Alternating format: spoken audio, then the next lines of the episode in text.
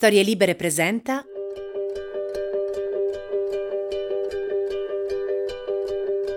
Ci sono donne che non si limitano a cambiare le regole perché preferiscono ridefinire direttamente i confini, reinventando l'idea dello spazio.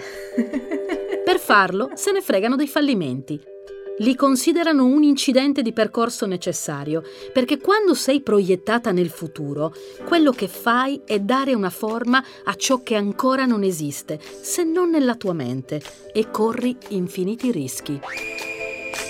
Ognuno trova il suo modo per poggiare la propria orma sul futuro e la Morgana di oggi ha scelto l'architettura, diventando la prima donna a essersi guadagnata un neologismo che fino a quel momento era stato utilizzato solo per gli uomini.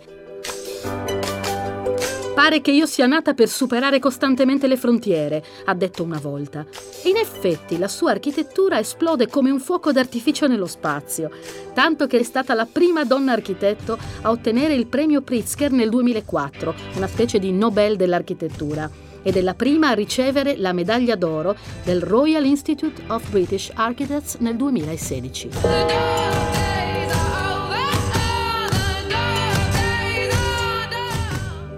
Benvenuti nel mondo dell'archistar Zaha Hadid.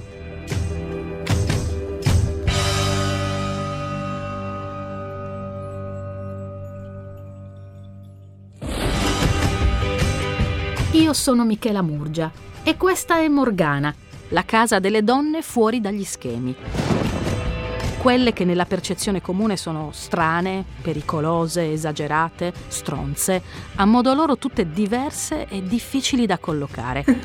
Forse sono donne che non sposereste o non vorreste come amiche, però mettetevi l'anima in pace. Non sono mai stati questi i loro obiettivi. Vogliono piacersi, non compiacervi. Questo spazio si chiama Morgana perché le rappresenta tutte, un po' fate e molto streghe, belle e terribili insieme. E incontriamola meglio dunque, la Morgana di oggi. Per conoscere meglio questa Morgana, dobbiamo per prima cosa spazzare via termini come comfort e funzionale. Sono concetti poco interessanti per lei che è impegnata a combattere la legge di gravità. Il tema dell'abitare finisce spesso e volentieri alle ortiche con Zaha, tanto che per quasi dieci anni è dileggiata con l'appellativo architetto di carta, perché i suoi progetti, per quanto premiatissimi, rimangono appunto sulla carta, troppo visionari e astrusi. La accusano di prediligere l'estetica, di portare avanti un'idea di architettura troppo avveniristica e poco realistica. Ma lei non molla un centimetro e controbatte: io non faccio piccoli edifici graziosi. Odia le linee rette e gli angoli a 90 gradi. Dice, perché attenersi all'angolo di 90 gradi quando ce ne sono disponibili altri 359? La vita non è una griglia fatta su carta millimetrata. Prendete un paesaggio naturale, non c'è nulla di regolare e piatto, ma tutti trovano questi luoghi molto piacevoli e rilassanti. Penso che dovremmo cercare di ottenere questo con l'architettura nelle nostre città. Di orribili edifici a basso costo se ne vedono fin troppi. Mio caro architetto, io le chiedo un progetto. Perché il posto in cui vivo è da un po' che mi va stretto. E non è per lo spazio che mi posso adattare. È perché in questo posto non c'è un posto per sognare non ha alcun interesse a risultare accogliente, né come architetto né come donna. Il suo aspetto è maestoso, la voce è profonda, i suoi colori forti, quasi violenti. Utilizza spesso rossetti scuri, principalmente viola, che rendono il suo volto ancora più altero. I capelli, scuri anche loro, si concedono delle ombreggiature più calde, ma sono gli occhi che non perdonano. Neri, scolpiti dall'eyeliner e pronti a incenerire chiunque non sia degno della sua attenzione. Neri sono spesso anche i suoi abiti ed essenziali. Ama gli stilisti giapponesi e l'italiano Romeo Gigli. Le scarpe, sua infinita passione, ne disegnerà anche una linea in cloruro di polivinile. Hanno tacchi altissimi, le indossa anche quando lavora nei cantieri, ondeggiando sicura tra tralicci e uomini che la guardano ammirati e intimoriti. Zaha parla poco e non sopporta le persone noiose, è intransigente con i collaboratori e leggenda narra che il suo quartier generale pulluli di grandi altoparlanti, dai quali Zaha urla spesso i loro nomi e cognomi seguiti da ingiurie crudeli. In un'intervista si riassume così se devi lavorare e sei stanca, forse sarai anche di cattivo umore. La gente ti vorrebbe dolce e obbediente, sempre, impossibile. Dicono che sono maleducata perché non dico cose tipo Oh, sei meraviglioso. Non sono una star del cinema che entra ed esce dal palco, non fingo. Ho imparato a fare ciò che funziona per me e a non fare del male agli altri, è tutto. C'è chi la definisce un genio e c'è chi la definisce un totale bluff. Gli esecutori e i committenti hanno paura di lei. Tutti la riassumono con una rosa di aggettivi che spaziano dall'arrogante all'antipatica, non dimenticando quello di stronza, prepotente, decide persino i colori che gli invitati devono indossare all'inaugurazione delle sue opere, e snob. Per molti è colei che non deve essere nominata, una Lady Voldemort dell'architettura. E Zaha se ne frega come sempre. La sua storia comincia a Baghdad, in Iraq, nel 1950. Per nascere sceglie un giorno da vera strega, il 31 di ottobre, la notte di Halloween, quando, secondo i Celti, i confini tra il regno dei vivi e quello dei morti si assottigliano così tanto che è un attimo per i morti tornare a bussare alle case in cui sono vissuti è buona usanza, infatti, proprio come in Sardegna, apparecchiare qualche coperto in più per visite inaspettate. E la casa in cui vive Zaha è di quelle in cui ci piacerebbe tornare se fossimo suoi avi morti da un pezzo, perché è decisamente da sogno.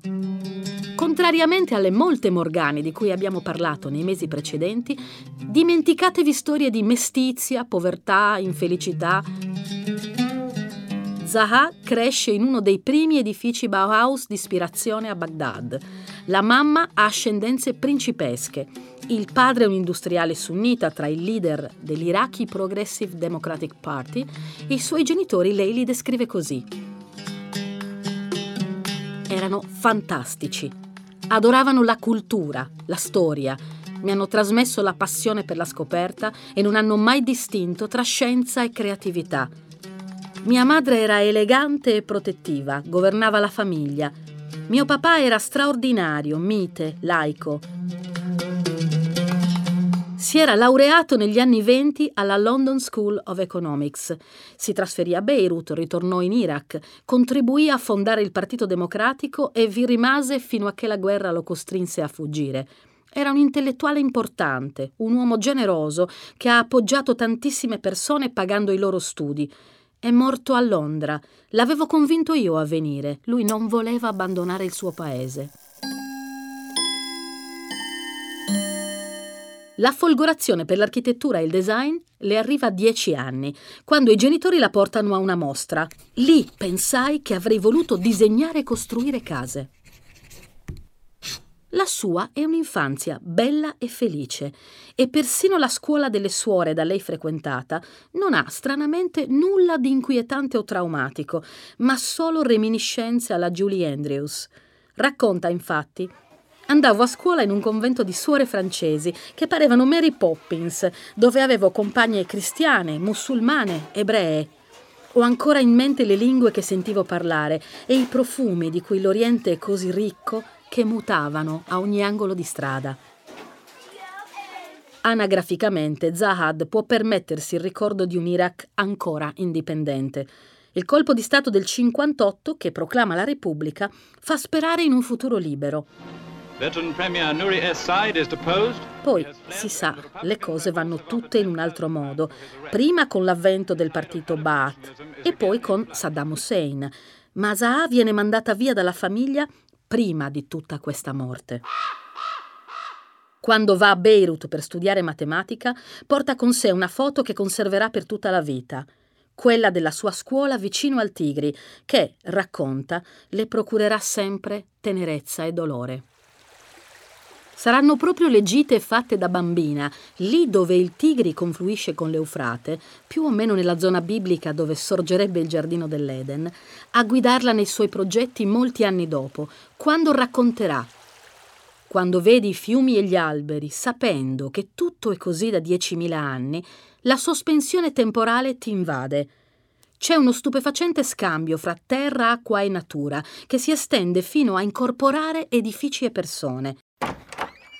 Penso che forse al centro del mio lavoro ci sia proprio il tentativo di catturare quella dinamica di continuità e scambio in un contesto architettonico urbano.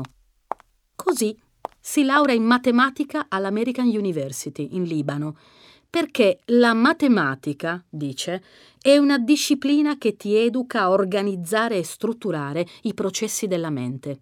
La geometria la userà, come vedremo, per capovolgere le regole studiate, ma prima traccia il suo futuro proseguendo gli studi in Svizzera e soprattutto arrivando in Inghilterra, dove già si trovano i suoi fratelli, che hanno studiato a Cambridge. Ricorderà i primi anni londinesi così. L'esperienza del trasferimento fu molto liberatoria. Londra negli anni 70 era molto più aperta di oggi. Adesso so che gli inglesi in realtà sono sciovinisti e misogini, ma allora coglievo soprattutto il loro amore per tutto ciò che è eccentrico, che mi ha permesso di fare ciò che desideravo. Certo, se fossi stata un uomo avrei avuto vita più facile.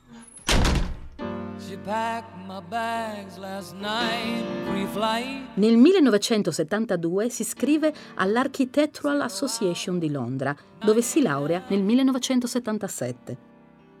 Il guru dell'architettura, Rem Koolhaas, all'epoca suo insegnante, racconta che Zahad era arrivata da loro come un pianeta nella sua propria orbita. Appena laureata, Rem le propone di entrare a far parte dell'Office for Metropolitan Architecture a Rotterdam, ma lei, invece di sentirsi onorata, pone una condizione. Accetterà solo se la prenderanno come socia. Rem e colleghi le rispondono se sarai un socio ubbidiente. E lei dà una vera risposta da Morgana. No, non ho intenzione di essere ubbidiente.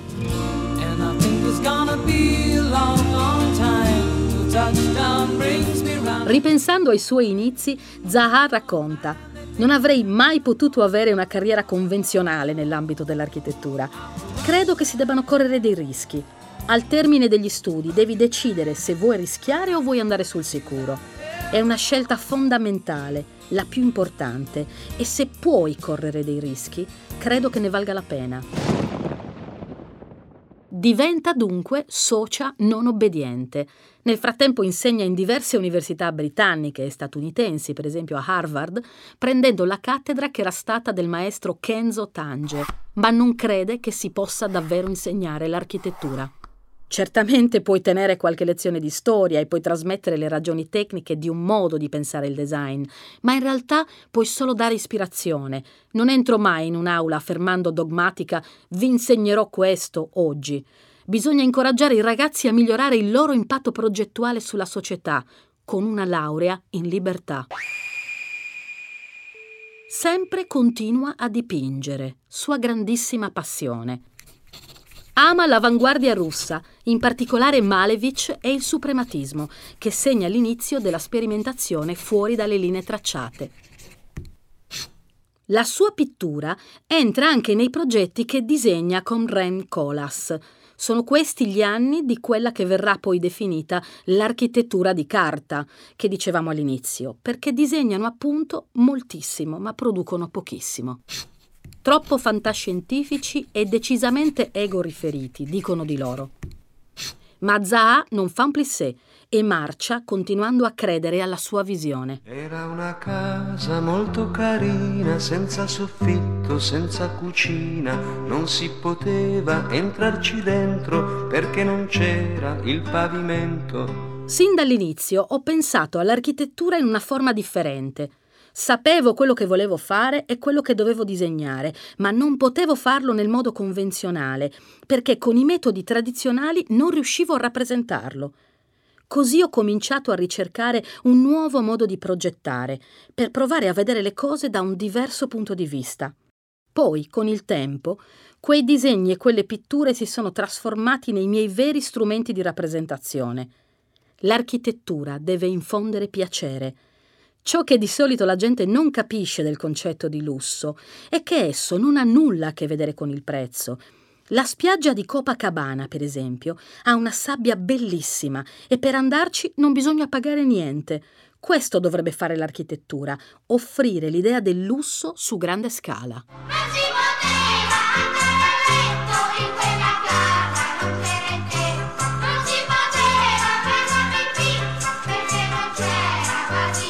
Zaha, nel frattempo, apre il suo studio a Londra. Quando le dicono ma questo non potrà mai essere un edificio, lei risponde no, è un concetto. Ed è una abituata a trasformare i concetti in realtà, perché non c'è nulla di irrealizzabile per lei.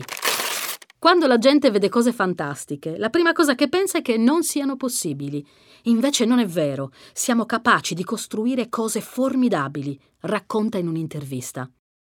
Il primo riconoscimento arriva nel 1983, quando Zaha vince il concorso per il Peak Club di Hong Kong. Nel 1988 entra a far parte del suo studio Patrick Schumacher, che l'affianca in tutti i progetti e diventerà nel corso degli anni direttore e figura chiave della sua vita e anche uno dei suoi numerosi amanti, dicono in molti. Di concorso in concorso, la pittura è fondamentale anche per la nascita del primo grande successo di Zaha, la Vitra Fire Station a Veil am Rhein, in Germania, inaugurata nel 1993, che diventa il suo primo manifesto teorico.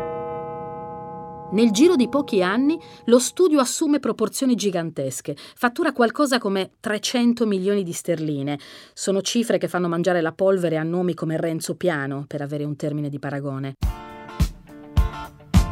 Zaha acquista un'ex scuola vittoriana al 10 di Bowling Green Lane, nel cuore di Clerkenwell, la Little Italy londinese. Mattoncini rossi e diventa il suo quartier generale, con i più di 300 dipendenti che arrivano da 50 nazionalità diverse e una quota di donne pari al 40%.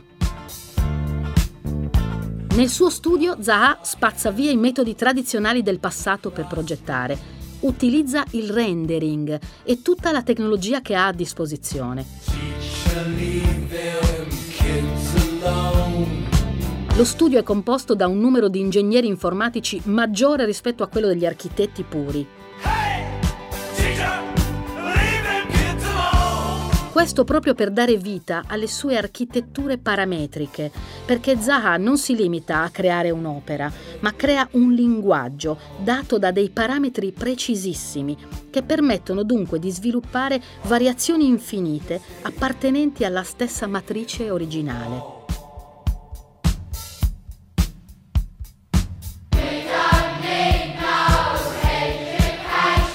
Patrick definisce le sue forme architettoniche autopoietiche, come un sistema che ridefinisce continuamente se stesso e si alimenta riproducendosi dal proprio interno.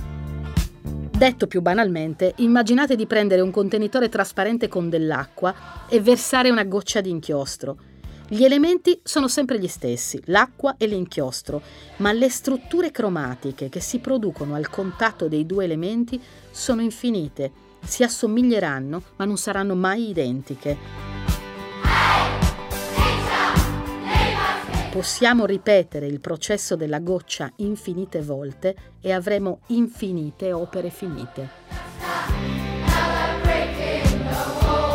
Zaha vive a 10 minuti a piedi dal suo ufficio, non ama viaggiare, ma è costretta a farlo moltissimo in tutto il mondo per lavoro.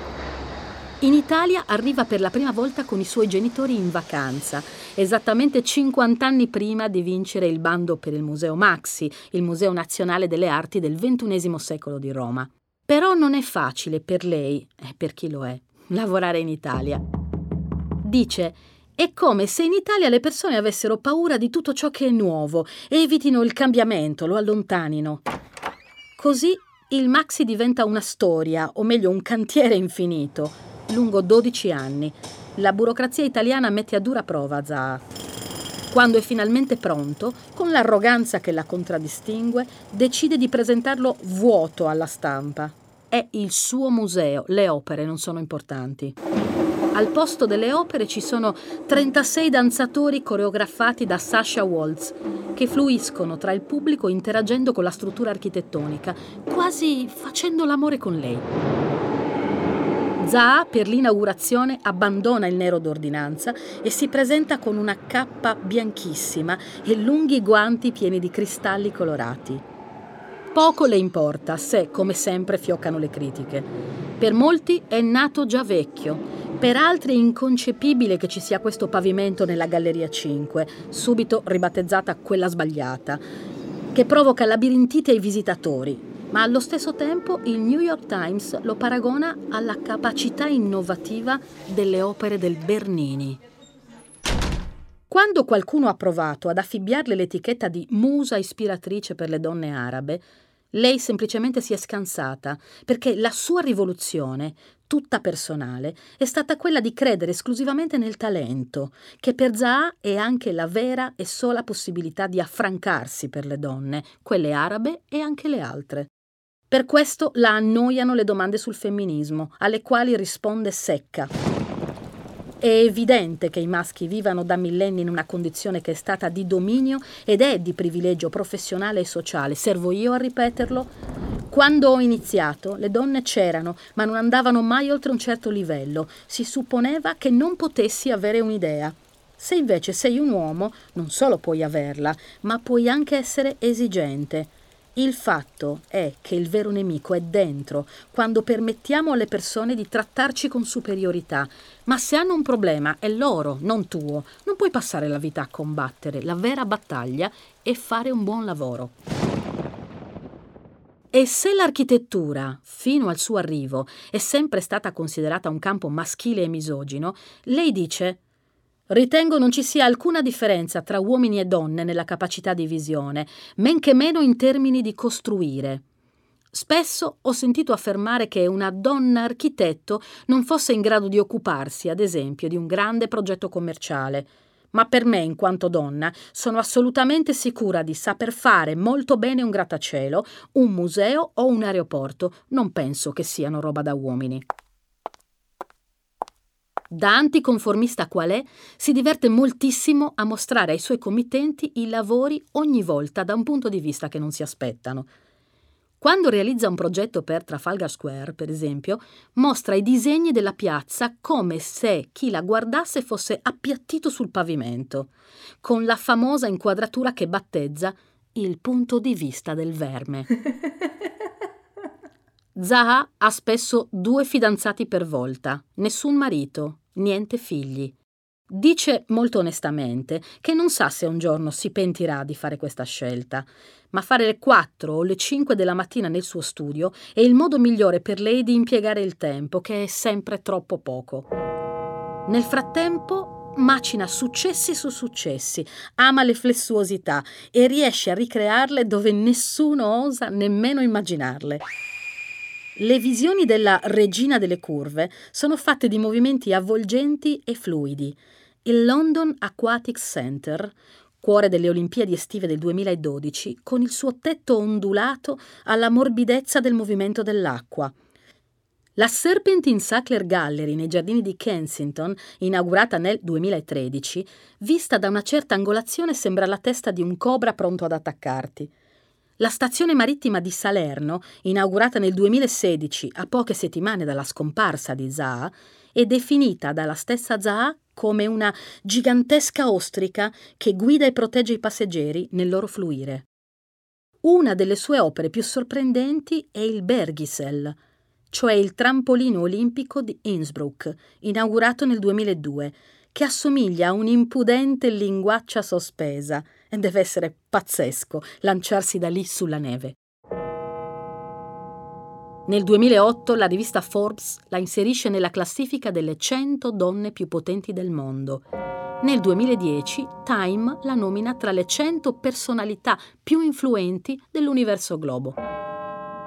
Lei dice che i premi sono utili soprattutto perché adesso anche molta gente al di fuori dello specifico ambito dell'edilizia finalmente si interessa all'impatto che l'architettura esercita sulle loro vite, sulle città dove abitano. Le piace giocare con la musica. Nel 99 progetta il palco e la scenografia del Nightlife Tour dei Pet Shop Boys e con la moda collabora spesso con l'amico Karl Lagerfeld e disegna anche l'Art Pavillon per Chanel. Ma è un attimo che da visionaria diventi la pazza. Il suo è bollato come virtuosismo egotico, da delirio di onnipotenza, dove la praticità e l'efficienza soccombono come soldati in guerra. I suoi progetti poi sono cari, carissimi, i costi di realizzazione spropositati. Lo stadio per i Giochi Olimpici di Tokyo 2020, progettato da lei, fa scoppiare un finimondo.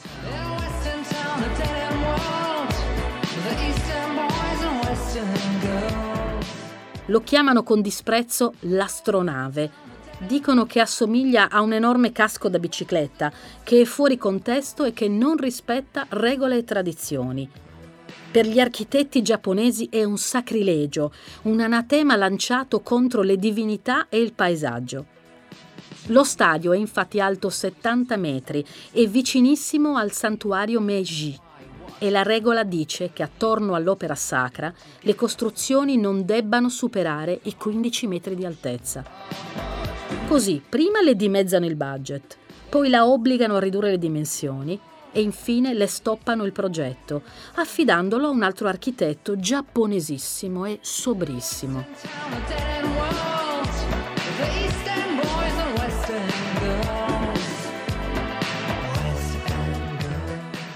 Non ci sono problemi di soldi in Qatar. Quello che turba i committenti dello stadio Al-Vakra costruito per ospitare i mondiali di calcio del 2022, è il ludibrio ricevuto da tutto il mondo. Zaha ha progettato quella che dall'alto assomiglia inequivocabilmente a un'enorme vagina di schiusa. Zaha risponde piccata.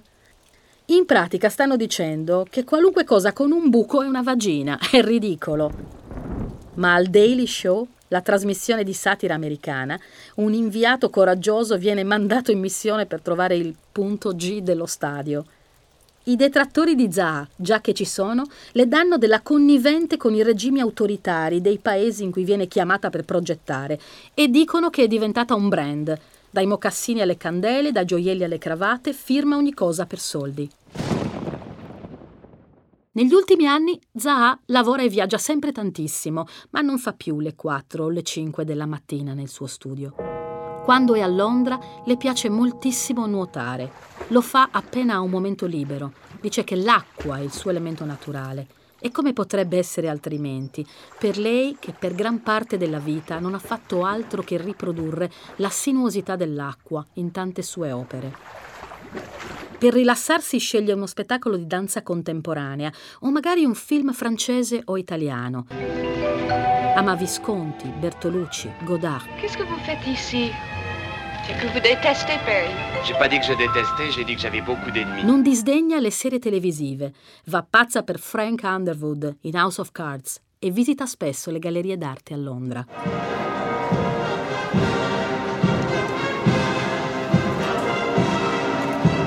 Dato che odia le inutili perdite di tempo, muore all'improvviso. Il 31 marzo del 2016, senza lasciare a nessuno, nemmeno a lei, il tempo di abituarsi all'idea. E fulmine anche in questo, Za. Lo fa a 65 anni, per un infarto, mentre è ricoverata in un ospedale di Miami in seguito a una bronchite fa in tempo a ricevere, pochi mesi prima della sua scomparsa, la medaglia d'oro del Royal Institute of British Architects. Al momento della premiazione, il mostro sacro dell'architettura, Sir Peter Cook, la presenta così. Se Paul Klee ha passeggiato lungo una linea, Zaha Hadid ha trascinato le superfici scaturite da quella linea in una danza virtuale, poi le ha abilmente ripiegate su se stesse, portandole in viaggio nello spazio. Diciamolo chiaramente, avremmo potuto assegnare la medaglia a un personaggio degno, confortevole. Non l'abbiamo fatto, abbiamo scelto Zaha, più grande della vita, una personalità straordinaria, spavalda e sempre vigile, pronta, la nostra eroina. Potevamo scriverlo noi di lei questo. Poche ore dopo la premiazione, Zahar rilascia un'intervista che la vede uscire un po' con le ossa rotte e dare ragione a tutti quelli che la criticano perché sembra interessarsi pochissimo dei diritti umani. Un giornalista della BBC la incalza sul numero impressionante di operai morti nei cantieri per la costruzione dello stadio in Qatar, 1200 negli anni, e tutti immigrati. Zaha taglia corto e dice non ho niente a che fare con gli operai. Se c'è un problema, penso che se ne debba occupare il governo. Spero che queste cose vengano risolte. Poi l'atmosfera si surriscalda e chiude l'intervista.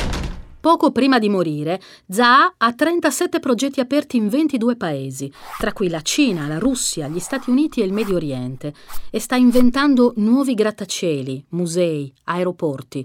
Molti lavori importanti verranno ultimati postumi, come uno dei grattacieli di City Life a Milano, la Torre Generali, ma i più intimi lo chiamano lo storto, nomen omen, visto che lo storto si avvita torcendosi, poi salendo si distende e raggiunge infine la verticalità in un gioco d'equilibrio incredibile.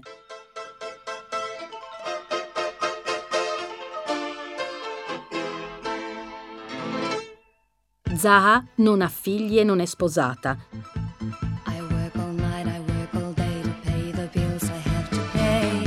Dunque lascia 67 milioni di sterline, più o meno 80 milioni di euro, la maggior parte dei quali, studio d'architettura compreso, sono affidati, secondo precise disposizioni sue, a un trust, cioè a un'amministrazione fiduciaria con responsabili gli esecutori testamentari.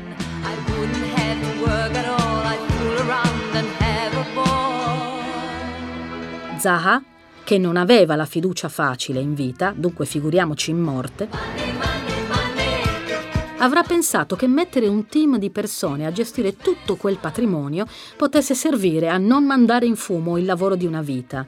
E ha fatto bene visto che gli esecutori si sono azzuffati sin da subito, perché uno di loro, cioè Patrick, bruto tu cuoque si dice, no? Ha fatto parecchio indignare gli altri, dichiarando di voler chiudere delle scuole d'arte e abbandonare i progetti legati all'edilizia sociale.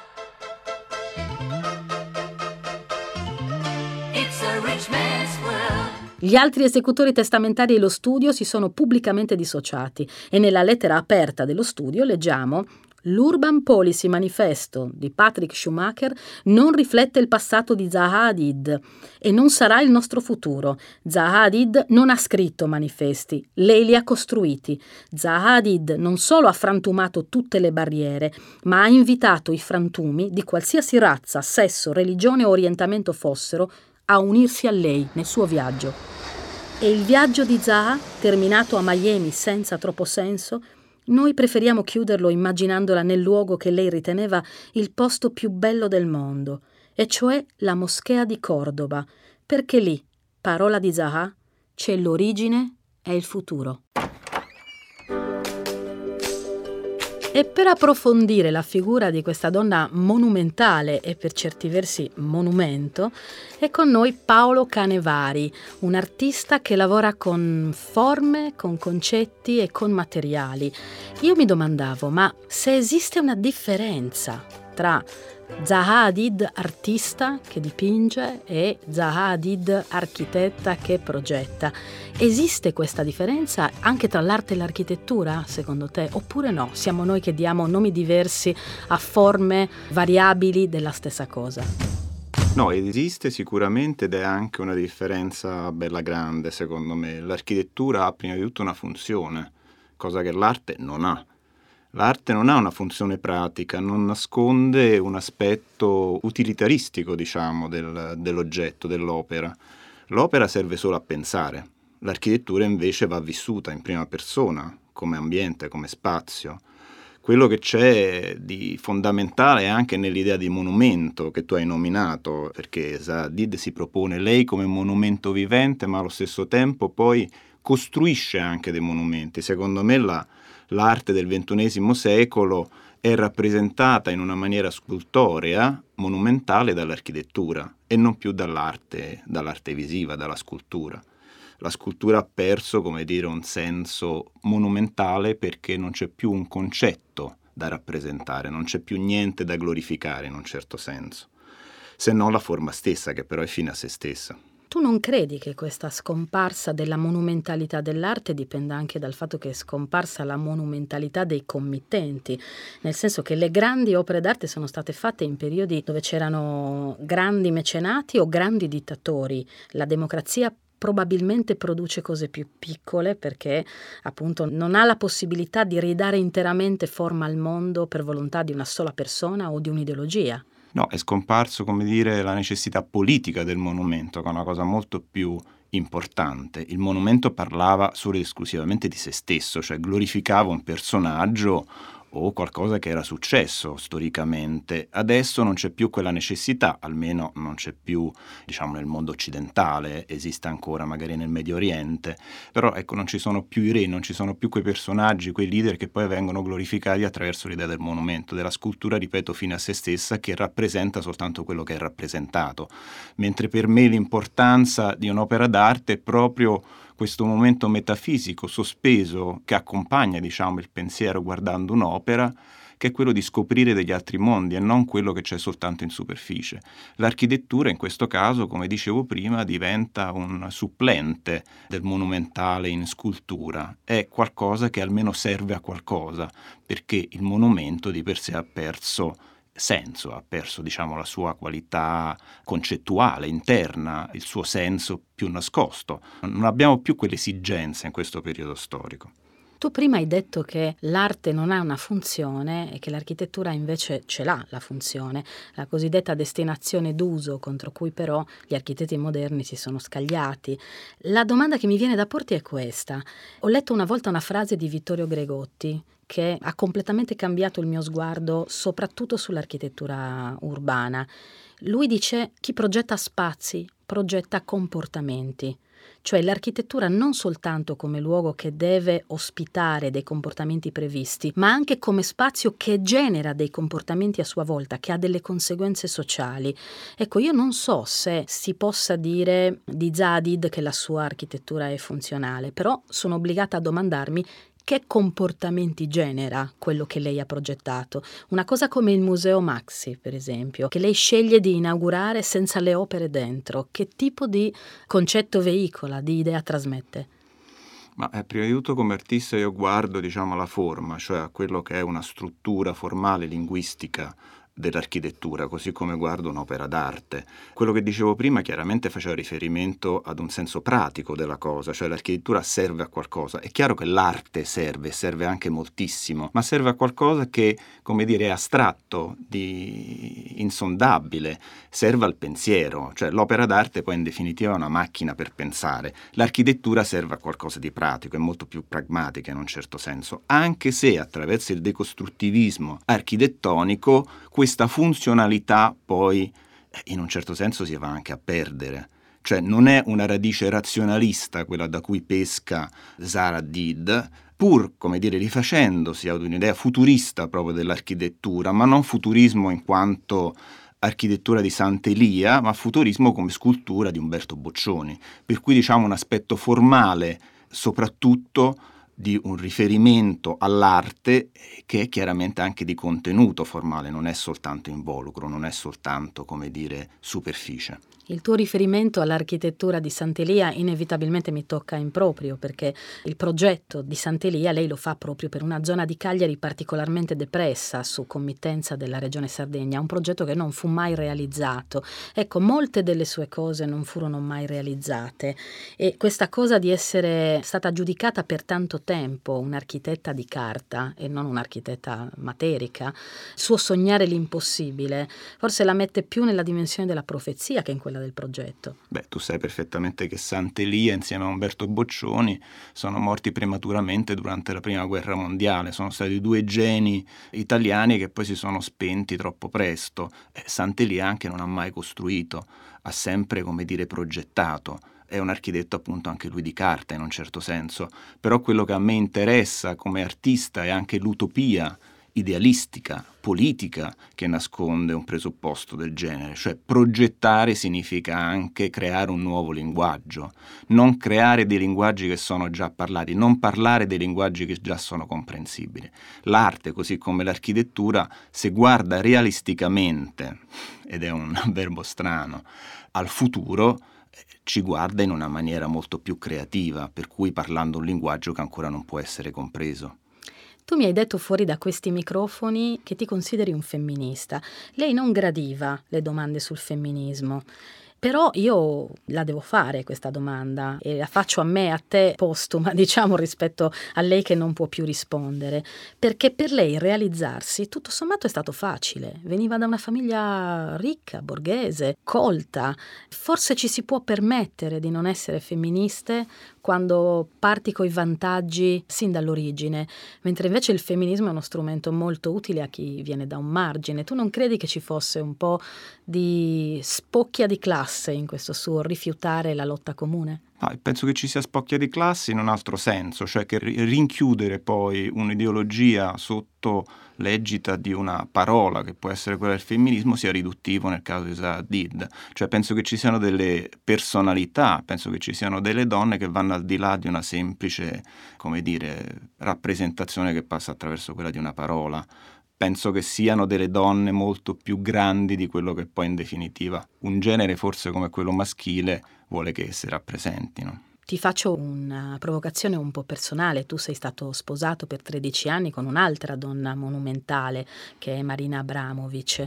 Noi abbiamo fatto una puntata proprio su di lei come Morgana. Spesso queste figure di donne, così fuori dagli schemi, così necessariamente sovradimensionate rispetto anche all'aspettativa che si ha delle donne forti, richiedono l'assunzione di un linguaggio duro, violento, di una, una scelta anche caratteriale che intorno genera sempre più timore che non ammirazione. Per essere potenti bisogna far paura, se sei donna.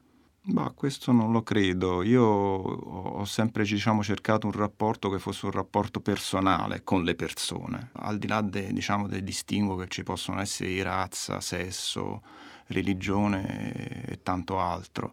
Per cui anche nelle persone con cui ho avuto dei rapporti sentimentali importantissimi come quello con Marina, mi sono sempre relazionato con la donna, mai con il personaggio e questo faccio normalmente con chiunque, non mi lascio come dire influenzare da quello che può essere un pensiero dominante forse o comunque un pensiero indotto da una società che è basata invece su altro, che sono dei valori molto più legati a un materialismo, a una visione molto più materialista, carrieristica magari dei personaggi, possono essere questi uomini e donne. Mi ritengo un femminista in un certo senso perché penso che le donne abbiano sempre avuto un ruolo marginale, soprattutto nella storia dell'arte, ma nella storia proprio della cultura globale e penso che sia il momento di fare media di questa cosa lasciare spazio giustamente a dei talenti che esistono, ci sono e una giusta visibilità anche. Te lo dico perché nel proporre queste storie, queste figure femminili così forti, noi spesso parliamo anche a donne molto giovani che potrebbero avere l'impressione che per mm, assurgere alle eccellenze artistiche, tecniche, sportive, musicali, così come le raccontiamo in questa collana di perle che è appunto la storia di Morgana, sia necessario sacrificare l'essere benvolute, cioè che per arrivare veramente in alto bisogni prendersi carico del titolo di stronza.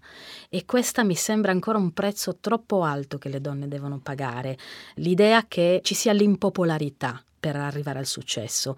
Per molti uomini questo non è vero e non è stato mai vero, cioè ti puoi permettere di arrivare all'eccellenza senza necessariamente farti odiare da tutti i tuoi simili e questo insomma io lo sento e ho sempre la preoccupazione che mia figlia a 19 anni ascolti e pensi che il successo delle donne speciali si paghi con la solitudine. Sono assolutamente d'accordo con te, c'è sempre un rapporto che comunque è pregiudiziale, costruito in secoli, come dire, di ideologie anche, o come dire, di dogmi anche, che hanno influenzato questa visione del mondo e delle cose. Questa è una donna senz'altro morta sola, tant'è vero che la sua eredità, perlomeno quella patrimoniale, è finita in mano agli architetti che hanno lavorato con lei, quindi ai suoi soci, alle persone che detengono il suo lavoro in mano e la, la continuità. Poi si scanneranno tra di loro e non è importante. Però la domanda che noi dobbiamo farci è qual è l'eredità vera, simbolica di Zadid che sta in mano a tutti. Cioè chi la raccoglie, chi è l'erede o se siamo eredi tutti? Ma io penso che erede principalmente sia un pubblico, chi interagisce con queste opere, chi entra dentro queste architetture anche, chi le guarda anche da fuori, perché non bisogna dimenticare che l'architettura di Zahdid ha un aspetto fortissimamente formale più che funzionale, cioè quello che hanno creato architetti come lei, ma anche come Frank Gehry, è una nuova architettura, come dicevamo prima, un nuovo linguaggio architettonico che non prende in considerazione magari l'angolo, e bisogna ricordarsi angolo come invenzione umana anche, e parla appunto un nuovo linguaggio. Per cui quelli che sono, come dire, i fruitori di questo nuovo linguaggio saranno sicuramente le persone, il pubblico, la gente, la massa. Però Zaadid è una che ha sbagliato anche tanto. Sì, però l'errore è qualcosa che non è contemplato nella società consumistica, cioè abbiamo il terrore di sbagliare in un certo senso, no? E abbiamo costruito forse o hanno costruito una società che non vuole gli errori, eppure io penso all'errore come un fattore fondamentale per il processo creativo, per la creatività. Per cui l'errore secondo me è qualcosa che invece deve essere contemplato, l'errore ci deve essere, l'errore ci insegna qualcosa, è quello che ci porta poi ad avere un'idea, come dire, che sia quella giusta. È attraverso l'errore che io imparo qualcosa. Ti saluto Paolo Canevari e insieme a te saluto anche lo spirito della Morgana Zaha Hadid. Grazie. Molti lavori si possono fare se sei Morgana, ma quando sei una Morgana che fa il lavoro dell'architetto, il lavoro dell'architetto è il lavoro di Dio, quello che dà la forma a tutti gli spazi, a tutti i vuoti e ai tutti i pieni del cosmo. E forse avvicinandoti a quella stella troppo splendente, troppo calda, paghi anche il prezzo che spetta a tutte le divinità, davanti alle quali o ci si inginocchia o si bestemmia. Questa era Morgana, la casa delle donne fuori dagli schemi. I testi che avete sentito sono scritti da me e da Chiara Tagliaferri. Noi vi rimandiamo al prossimo incontro con un'altra donna, un'altra strega.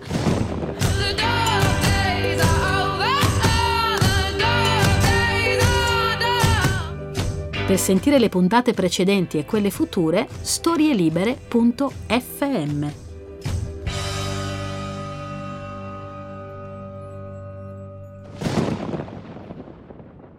Una produzione storielibere.fm di Gianandrea Cerone e Rossana De Michele.